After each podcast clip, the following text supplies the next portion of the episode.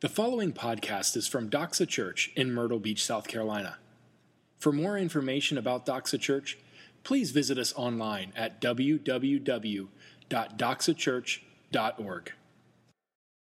Uh, we're in week three of our Refocus series, which is about our uh, four pillars Jesus worship community mission. It's also about our mission statement as a church. Why do we exist as a church? This is the whole DNA of, of why we are here. Our mission statement, by the way, is that we exist to make disciples who joyfully worship Jesus with their whole lives. And the reason that we're like taking the time to do this in August is because it's so very important. It's not just because like it's on the banner behind me and so we have to keep talking about it, but because we believe that uh, that Jesus worship community mission is sort of like if you take the Christian life and you boil it down to its very elements. We believe that's one way. There might be other ways, but that's one way you can express like the core deal of what it means to be a Christian. Um, some of the people who know me pretty well, particularly the guys and my wife, uh, joke that I might be a little bit high maintenance. Um, I, I, don't, I don't understand, the, uh, but I just say I'm, I have good taste or I'm a little bit picky about certain things.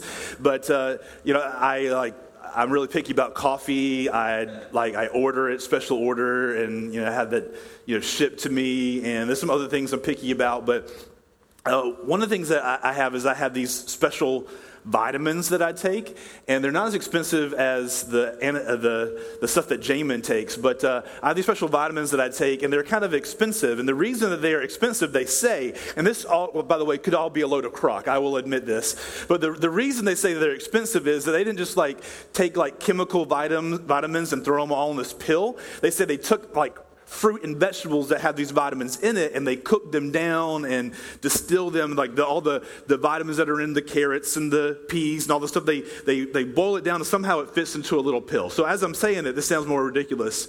Uh, i don't know why i'm wasting my money on this because also you just turn around and you pee it right back out but um, you know, regardless, I, I, I, order these vitamins and I pay more because they say they take the whole, the whole fruit and the whole vegetable and they boil it down into its very elemental deal. So you can take these vitamins. And I believe if you don't have these four elements in your Christian life, if you're not building your life around these four pillars, these four building blocks Jesus, worship, community, mission your life is going to be deficient.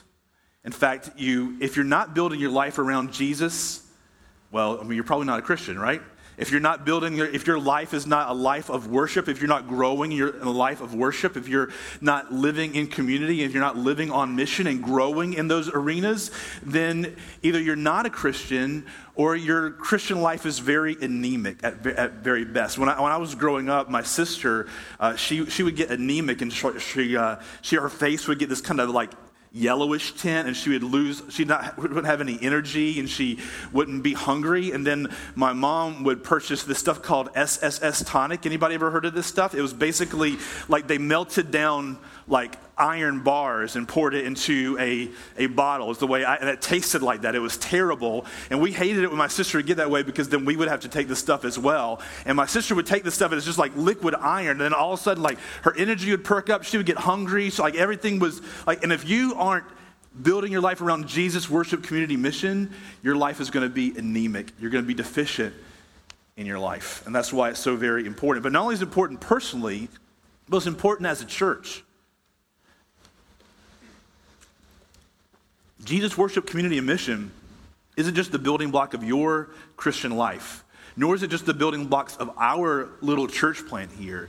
It's the building blocks for the church, capital C. It's so very important. If one year from now, uh, and as a church planner, I like, these are the kind of things that I fantasize about. I fantasize about, you know, if what if one year from now this place had five more, five times as many people as today? That'd be pretty cool, right? But if a year from now, Jason's like, no, I had to put all those people in community groups. But if five years from, if one year from now, we have five times as many people in this room, but we as a people aren't growing and building our lives around Jesus, worship, community, and mission, then what we'll have done here is a failure. Because it's not about building a crowd, it's about making disciples. And that's what we're about. Last week, Jamin served us well by talking about how important it is for us to build our lives uh, to be growing in a sense of worship, to understanding that all of my life is worshiping. I'm always worshiping something and that I forget. And so, there, therefore, I have to be constantly reminded of the gospel, the beautiful gospel of Jesus Christ, and that awakens worship in me. The week before last, I talked about Jesus and uh, tried in my, in my weakest sense to try to paint a picture of the fact that Jesus Christ, the God, if you're a believer this morning, the Jesus that you worship, isn't just the sweet Jesus with the, the lamb around his neck like you see him in like the watercolor pictures and the Thomas Kinkade painter of light pictures that might be hanging up in your dining room. But it, your, the Jesus that you love and serve and worship is God Almighty who holds the world in the palm of his hands. He created the universe and he holds it into very being at this moment. And so no matter what the culture around us looks like, no matter how much it may look like our team is losing, we are playing for the winning team. Our captain is the captain captain who wins the battle in the end, so we can live and serve him and worship him and join him on his mission of making disciples with great confidence and excitement, knowing that Jesus Christ is the victor. And this week we're going to be talking about community. So let's pray and ask for God's help, and we're going to roll real fast. Uh, Father, I, um, I need your help this morning. I am weak and I am poor. Uh, my desire is that we would see in your word, in your truth, uh, the importance of community, what it's, what it's about, um, why it's so important. Father, I pray you would open our hearts and minds to you and your spirit this morning. I pray it wouldn't be my words that are communicated, but it would be your word. Father, I pray for each person here. We come in from different backgrounds, we come in from different experiences this week. Father, I pray that you would speak to each one that was here right exactly where they are. That we would leave here knowing, not that Randy spoke or the band pl- sounded good, but we would leave knowing that we had been with you. Glorify your Son, Holy Spirit, I pray. In the name of Jesus. Amen. There's some, there's some fears that, uh, or problems that are easier to share than others. Uh, I've shared with you guys before, and I feel a little bit emasculated when I do it.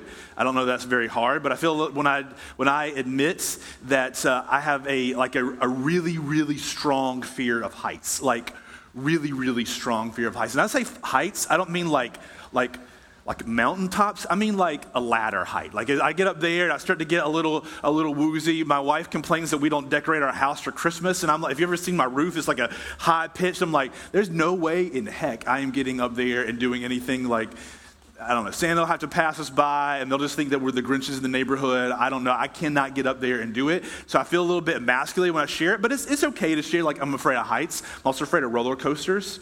Uh, Boy, that, that feels embarrassing to say out loud. But, but, but it's, okay, like, it's okay to share things like that. Uh, this, like, we also, there's some things that we'd like to share with other people. Like when somebody asks, hey, how you doing? And you're like, oh man, I've just been working too hard. You know, that, that's like that's something like easy to complain. I'm, I'm so tired because I've just been I've been working too too hard. I, what, what's your greatest weakness in life? I'm, I'm just a really really hard worker. I'm just I'm always at it. Like oh oh wow that must be terrible. It's, it's easy to share that kind of problem. It's even like there's not quite the taboo that used to be about. Um, uh, being disappointed or even depressed. Like, uh, it might be a little bit embarrassing, but to say, hey, I'm depressed right now, or I deal with depression, has less of a stigma around it. I think one of the things that most, that's most difficult to share is that I feel lonely. That I deal with loneliness all the time. And I think it's hard to share, this is just my opinion, is because if I admit that I'm lonely, it's like I'm admitting that I'm the smelly kid at school. You know what I'm talking about? It, it, you, you, remember the smelly kid at school? If you don't remember the smelly kid, it might have been you. It, it might very well have been me. But you know that kid that nobody wants to talk to, nobody wants to be around, the, the awkward one that has that weird odor, and just like uh, they find themselves ostracized from the, from the crew, from the group. They can't find any sort of group to fit in with. And I think that it, if we, we feel that if we admit that I'm lonely or I deal with loneliness, or I feel alone in life, I'm kind of admitting I'm a little bit of a loser. over the last 10 years or so, sociologists and psychologists have observed a huge uptick in the number of Americans that deal with a deep sense of loneliness. I'm not talking about who you occasionally, like you're at home alone tonight and you feel lonely. I'm talking about a deep and abiding sense of loneliness. There have been some studies done. Uh, in fact, many experts today describe the issue of loneliness in America as an epidemic of loneliness. There's a, this thing called the UCLA Loneliness Scale. Did you know that existed? You can write that down and impress your friends. It has about uh, has uh, some 20 questions on it that ask people about uh, their sense of closeness to people. Uh, questions like, "How often do you feel close to people?" And the, a recent study that was done using the UCLA loneliness scale says that as many as 30% of Americans, 30% of Americans don't feel close to people at a given time. In a survey published by the AARP in 2010, slightly more than one out of three adults ages 45 or older, so one out of three adults ages 45 or older, reported being chronically lonely. Chronically lonely. That means that they've been lonely for a long time. A decade earlier, so in 2000, only one in five people over the age of 45 said that. In a face to face survey, over a quarter of the people said that they have no one that they can talk to to share about their triumphs or struggles in life. Over 25%. And then when you take family out of the mix, the number doubles to over 50% of people said they don't have anybody in their life to share struggles or triumphs with. The interesting thing about this is that this is at a time when we are more connected than ever before. Right now, sitting in your pocket or under your chair or the thing that you're secretly looking at while I'm talking, which is fine, I know it, I know it happens, you carry your phone and it connects you with the rest of the world. It connects you with all your network of friends on all your social media uh, outlets. We are more connected. We know what's, if I ask you, hey, what's going on with your friends right now? You can tell me who had a birthday party and where they went yesterday and where people eat. We know, we know what's going on in our life. And yet, somehow, at the same time that our rise of connectedness has happened, also there's a huge rise in loneliness in America. Uh, this is just my theory. This isn't anybody's who like has been trained in this thing. But my theory is that one of the reasons that it sort of, that I think our, our connectedness breeds a greater sense of loneliness.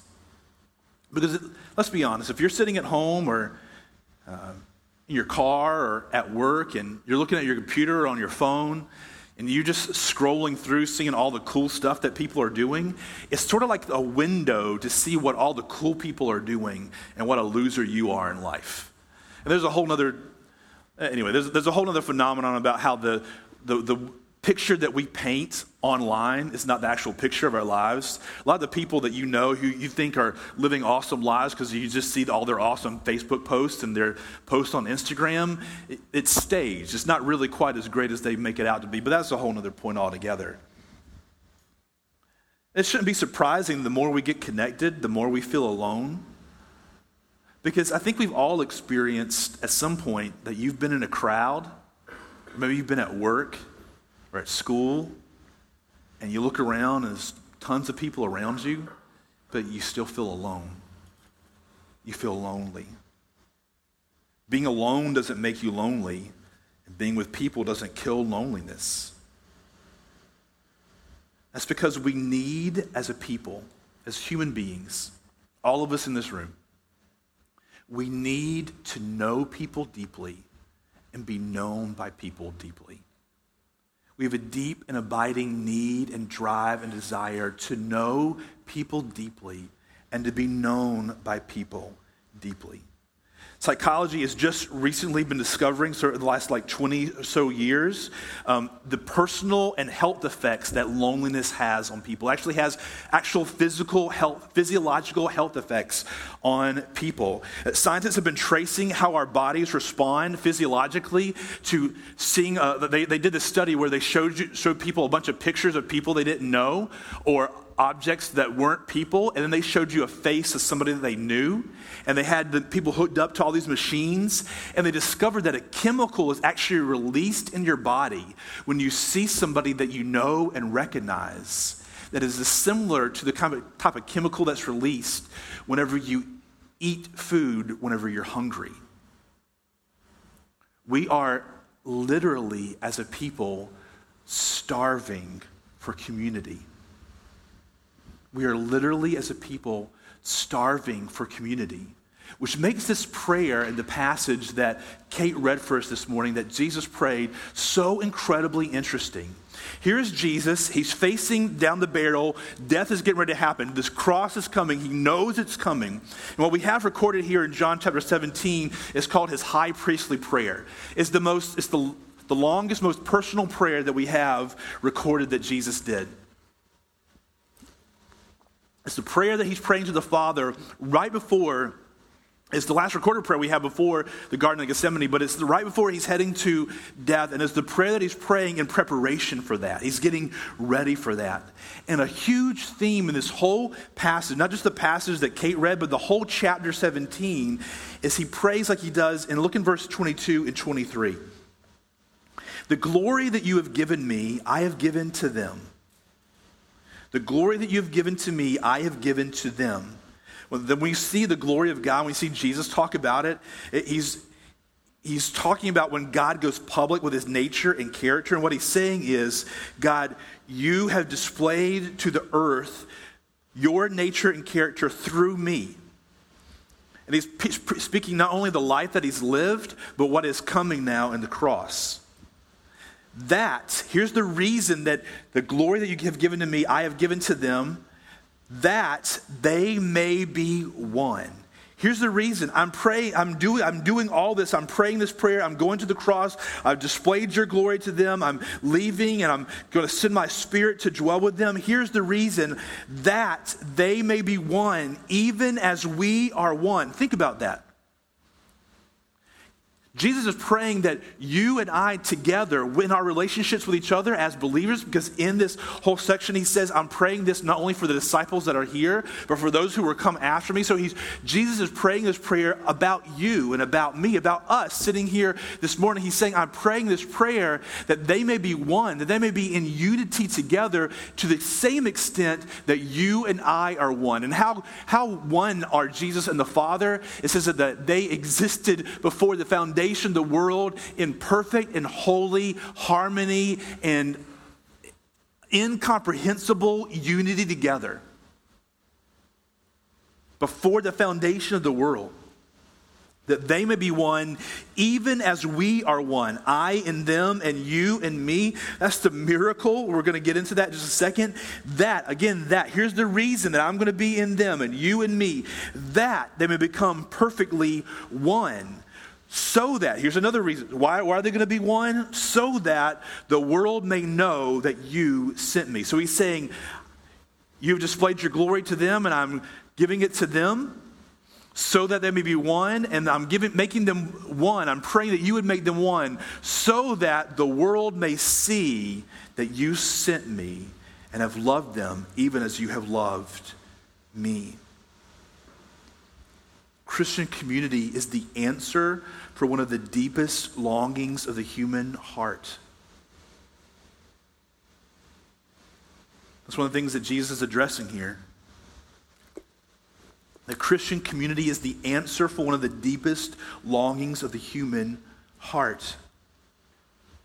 Healthy relationships far outpace possessions and status as a determiner of whether people are happy or not. When people do surveys, I have healthy relationships with family and friends far exceed I have possessions or status make me happy. And that's because you and I were created for community.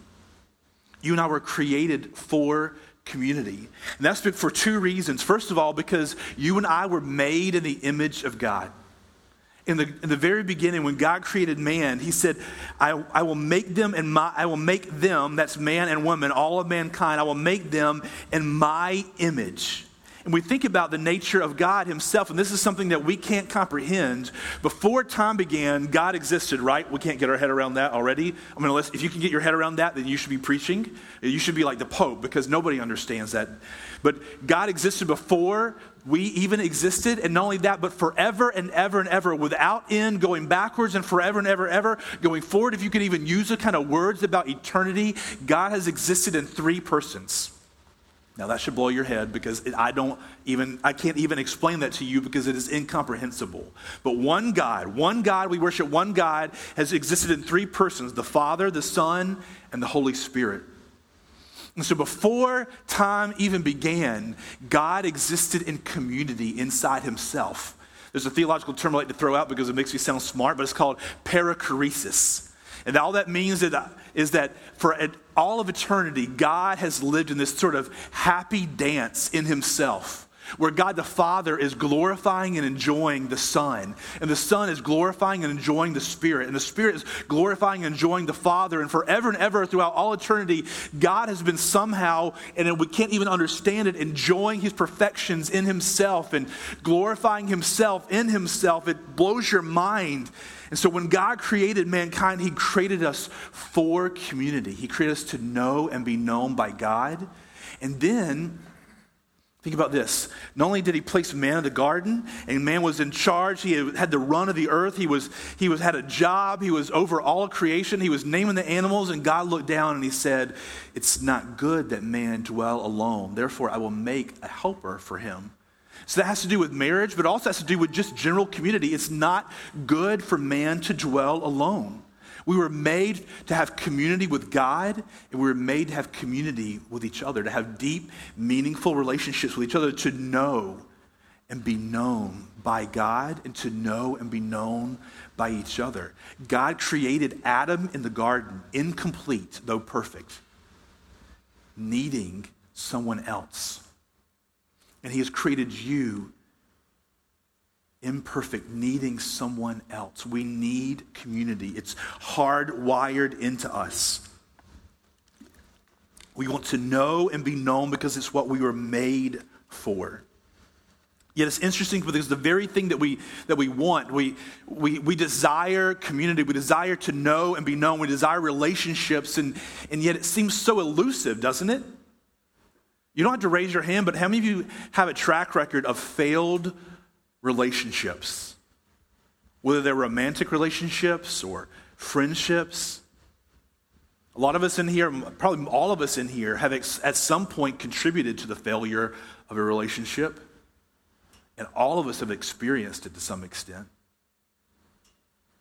The very thing that we desire, we desire to know and be known, we, kept foul, we keep fouling it up all the time. I get frustrated with myself because um, because I'm a terrible person. And Megan and I will go on a date, and I'll be like, man, we're to have a nice time, and we'll be having a really nice time. And then at some point in the date, not every time, but I would say a good, a good percentage of the time, I will say something absolutely and utterly stupid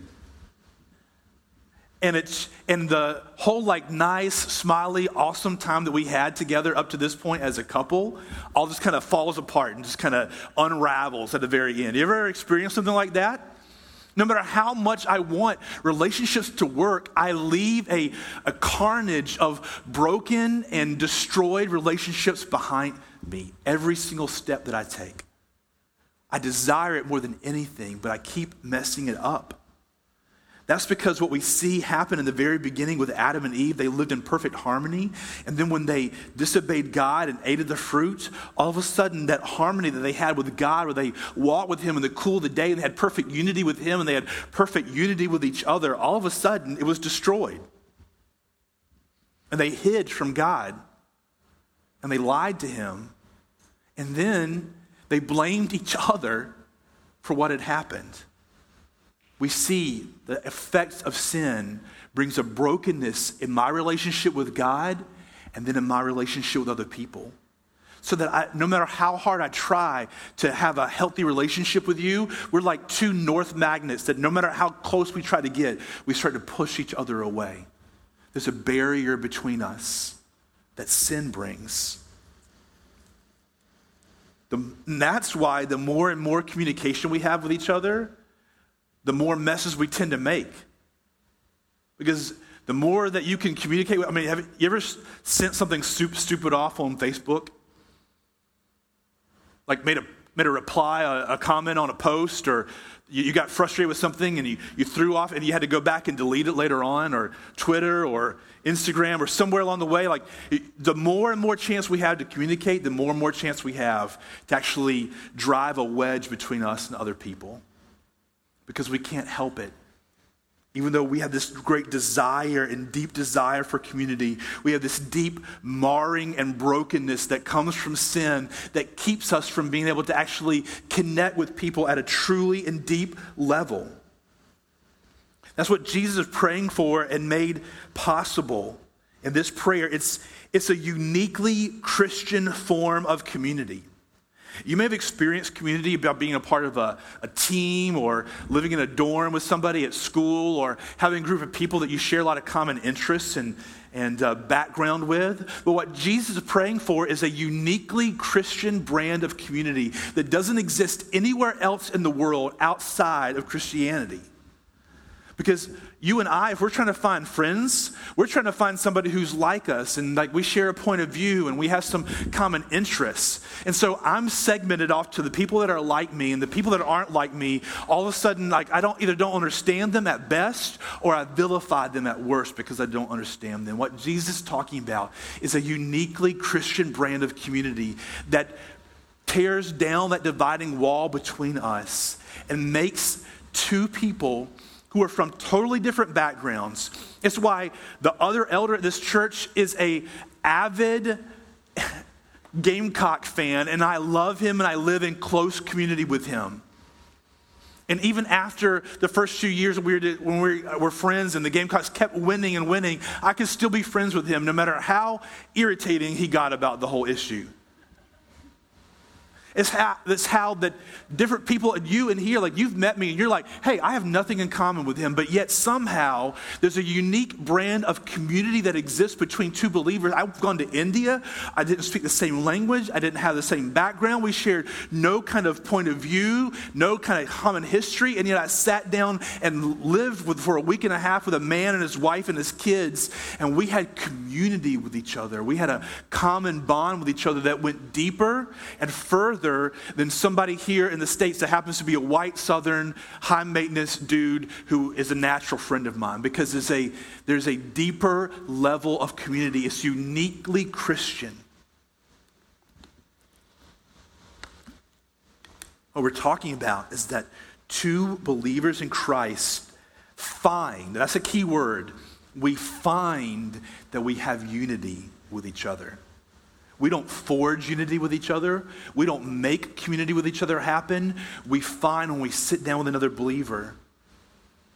I, about, uh, I guess, 12, 13 years ago, uh, I sat down with uh, the guy in Conway who uh, we were just having kind of get to know you lunch, and we started talking, and we had nothing in common. He was from Pittsburgh. He was kind of, uh, he liked like, uh, um, like the, the first action like role playing like games on on the on video game stuff. He played um, he played like Pokemon and things that he, he didn't he didn't get sports. He did, we had nothing in common. He was a skate like we had nothing in common with each other. And I as I'm talking to him, I'm like, wow, this is a nice lunch. We'll never have this again. But in the lunch, we discovered, we found that we had a unity that went deeper than our common interests. And I'm the godfather to his kids today. And we've shared a relationship deep and long and abiding for that time. We, as believers, we find that we have a deep unity with each other. Even those people who would normally confuse and irritate us. Christian community is the answer for the deepest longings of the human heart. It alone tears down the dividing wall be- between us because Christian community alone brings deep, meaningful unity. It's unique in that other, other religions say, yes, uh, we need to be nicer to each other, but it just has like a, some particular code of niceness to each other. Uh, be nice to people, uh, uh, work harder, prefer them, do, serve people, do, do things. But what Christianity says, it doesn't say be nicer and work harder to have relationships with people and be nicer to them. It says we find that we have community with other believers because of what Jesus Christ has already done for us on our behalf. It says we as believe we as people have great potential.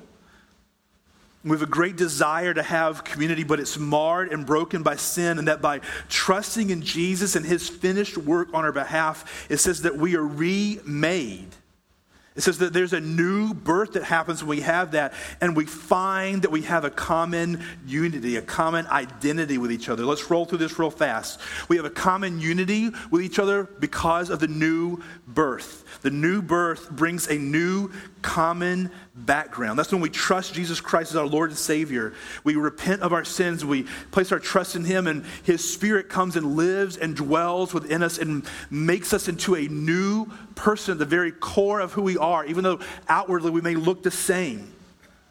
And because of that miracle that happens in our heart, we find that we have a new common background with each other. Your, if you're a Christian this morning, you have a new background. Uh, you might be white and southern, you might be black and from the north, you might be uh, uh, from the right side of the tracks, you might be like me from the wrong side of the tracks. You might be country, you might be city, you might be a Gamecock fan or a Clemson fan. You might like soccer, which is crazy. But whatever common back, background you have, you and I as believers now share a deeper background. Your background in Christ exceeds the fact of whether you're a white southerner or you're from or you like eat sauerkraut on your hot dogs. Lord help you. Your background runs deeper because we share the same Father. I don't know what your family background was like or what ethnicity your background is or what area of the country or the world you grow up in. We have a new common identity because we share the same father, the same older brother. That runs deeper and wider and stronger than even race does. We are one new people. When the Bible talks about us being a new people in Christ, it uses the word ethnos. It means ethnicity. It means we are, it doesn't mean that we are we aren't we are ignoring the color differences between us. It says that there is something that supersedes even that, that holds us in common and in unity with each other. We have a new common background. We also have a new common purpose. All of a sudden, whatever purpose that you grew up in life that you were pursuing before, it might have been fame, it might have been money, it might have been success, it might have been status, it might have been uh, people, uh, it might have been sex, whatever it is that you were, your purpose in life was before, and your purpose in life has changed when you become a Christian in the new birth. Your purpose is to glorify God and enjoy Him forever. And we share that new background and that new purpose as believers, but also we share a common destination. You and I will live in different ways five years from now. Some of you will live in a, a house much bigger than mine and drive a car much nicer than mine. You might live in a house smaller than mine and drive a car that's not as nice as mine. I don't know where your destination is here, but as believers, rich or poor, northern or southern, we share a common destination at the end. We will all be united with our Father, and every tear will be wiped away. And if you aren't a Christian this morning, and there is that dividing wall between you and God and you and other people, today can be your day.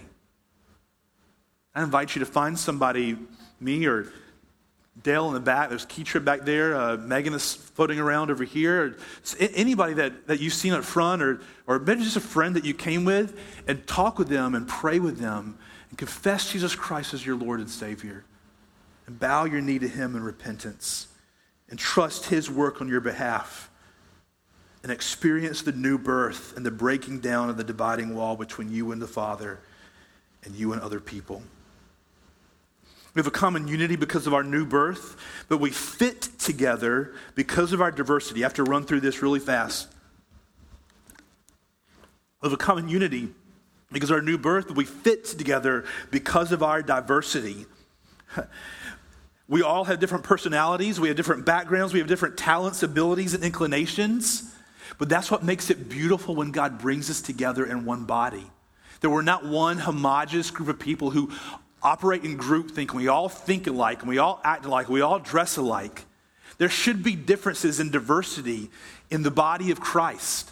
And that's what makes us fit so well together because when God breaks down that dividing wall between us and Him and us and each other, all of a sudden we can begin to celebrate our diversity.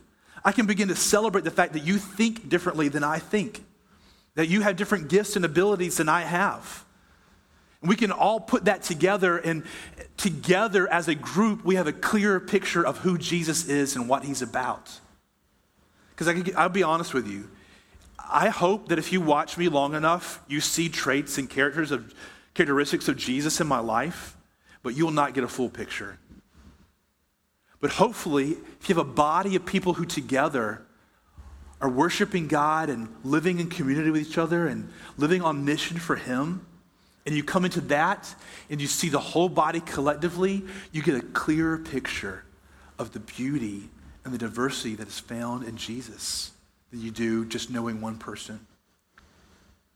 And the exciting thing about that is that in our different talents, abilities, and inclinations, that's where Jesus exercises his senior pastorship over the church. We've talked about this before. I am not the senior, even if you guys vote on me to come on staff and become the lead teaching elder here, I'm not the senior pastor of Doxa Church. Jesus Christ is. He's the head of the church. And he operates his senior pastorship in the body through our different giftings and abilities and inclinations together. Not through me, not through Dale and I, but through us together as a body. It's a beautiful thing. We fit together because of our diversity. We have a common unity because of our new birth. But we're held together by growing in the gospel and walking in the Spirit. That's the mortar that keeps us together. As we are grow in the gospel and walk in the Spirit.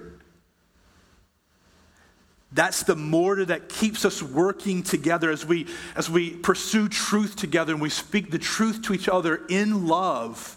That's the mortar that holds us together over time. Because there will be times in the life of the church where somebody in your community group or somebody here on Sunday morning or just somebody in particular, it may be me, just rubs you the wrong way and they irritate you and you, you just, it really gets at you. But as you and I grow in the gospel, and, and you begin to understand that your right standing with God and man isn't based upon your performance, but upon Jesus' performance on your behalf, that also means that John's right standing before the Father isn't based upon his performance. And his right standing with me shouldn't be based on his performance. It's based on the finished work of Jesus Christ on his behalf. So I can trust that in him. And over time, I can see that even though there might be an opportunity for us to go opposite ways because we sort of butt heads, all of a sudden we find a way to click together that is uniquely Christian. What Jesus is praying for here and providing for in the cross is a wonder. We long to know and be known deeply.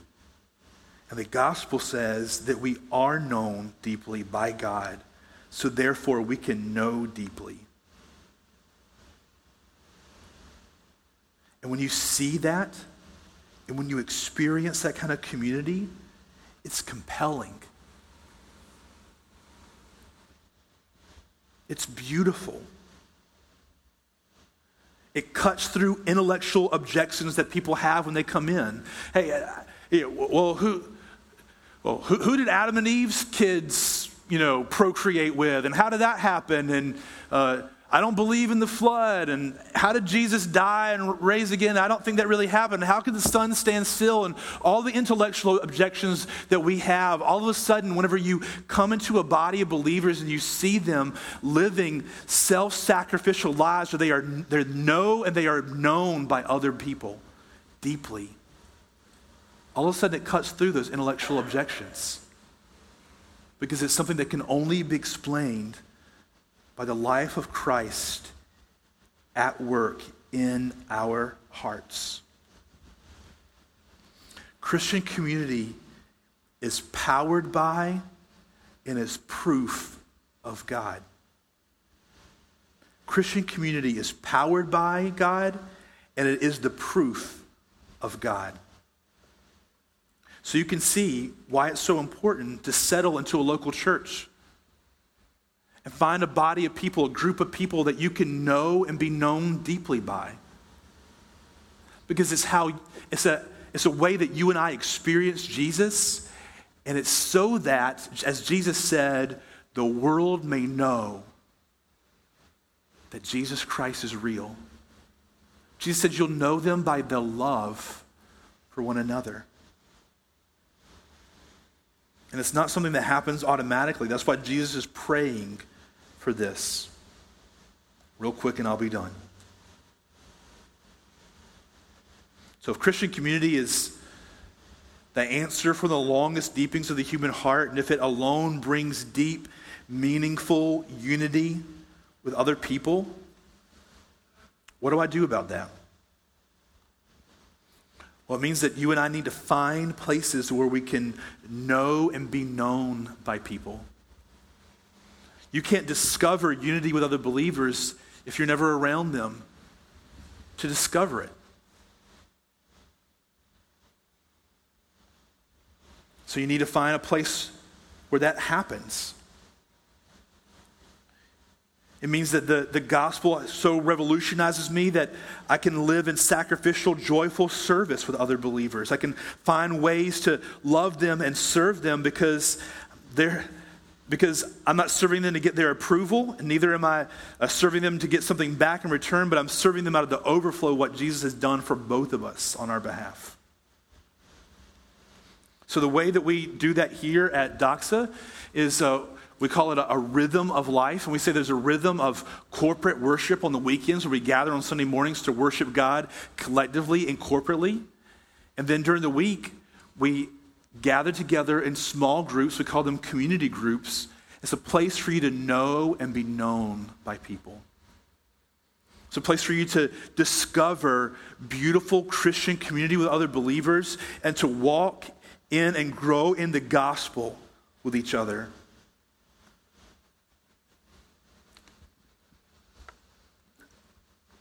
We'll be launching community groups at the beginning of September. And I hope you'll find a place to belong and jump in and join in.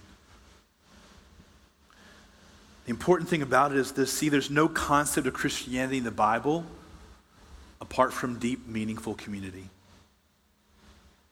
And as Jesus was praying here, there's no true glory to the Father apart from deep, meaningful unity with each other.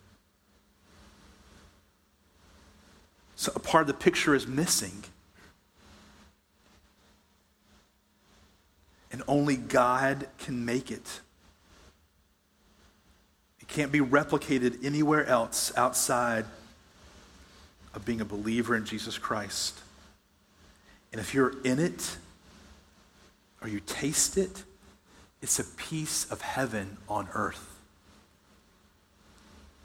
In heaven, every tear will be wiped away, and we won't be divided anymore. But as Christians, we have a foretaste of that now. That's why it's our task and our honor to individually and collectively live a life of deep, meaningful community with each other. It's powered by God, and it's proof of God.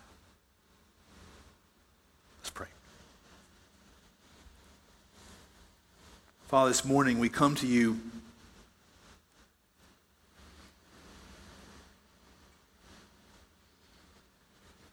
Acknowledging that uh, um, many of us have left a wake of failed and broken relationships in our path. Even though community is the deepest longing, uh, one of the deepest longings of the human soul, of my soul, uh, and I desire it more than almost anything yet I keep fouling it up.